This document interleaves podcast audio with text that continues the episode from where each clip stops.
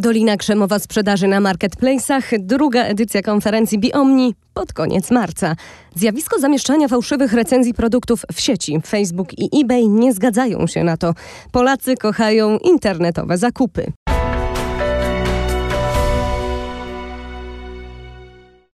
Angelika Wielguslach, zapraszam na e-commerce news. Europejskie Centrum Konsumenckie wcieliło się w rolę tajemniczego klienta i sprawdziło, jak wygląda geoblokowanie w praktyce. Pod lupę wzięto 200 sklepów, 100 polskich oraz 100 zagranicznych, z Niemiec, Czech, Słowacji, Litwy i Francji.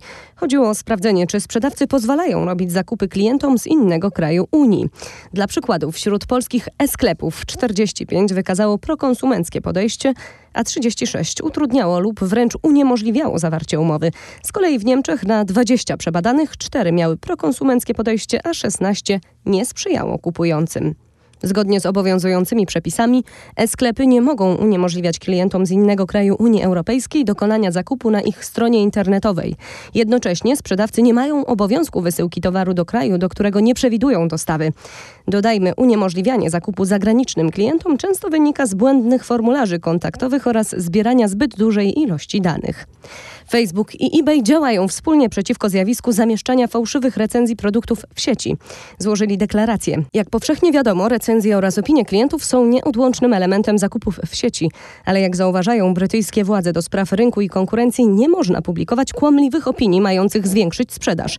Dodajmy, Facebook usunął do tej pory 188 grup i zablokował dostęp 24 użytkownikom, a eBay odebrał dostęp do platformy 140 użytkownikom od lata 2019 roku. Po więcej branżowych artykułów odsyłamy Was na stronę e-commercenews.pl. Po raz kolejny przypominamy, że trwają zapisy na konferencję Biomni. Dolina Krzemowa sprzedaży na marketplace'ach. To tytuł jej drugiej odsłony.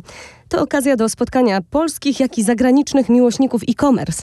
To dwudniowe wydarzenie rozpocznie się 27 marca. W piątek będą prelekcje z różnych dziedzin, a w sobotę warsztaty praktyczne. Poszczegóły odsyłamy Was na stronę biomnisetup.pl. Polacy coraz chętniej kupują w sieci. Z takiej formy korzysta już 57% internautów. Dzięki e-zakupom oszczędzamy czas i paliwo, a często i pieniądze ze względu na atrakcyjne ceny. Zdawałoby się, że e-commerce w tym kontekście jest eko, ale czy faktycznie? Zdaniem prezes Izby Gospodarki Elektronicznej Patrycji Sas-Staniszewskiej, w e-commerce nie jest łatwo być przyjaznym środowisku. Sam fakt pakowania, zabezpieczania, logistyki i transportu pojedynczych sztuk powoduje duże zużywanie różnego rodzaju tworzyw sztucznych.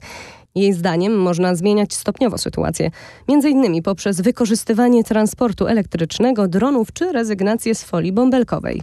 A na koniec e-commerce news o naszej współpracy. Tym razem będzie o firmie EF Finance. Pracuje tam około 60 pracowników, którzy mówią co najmniej 15 różnymi językami.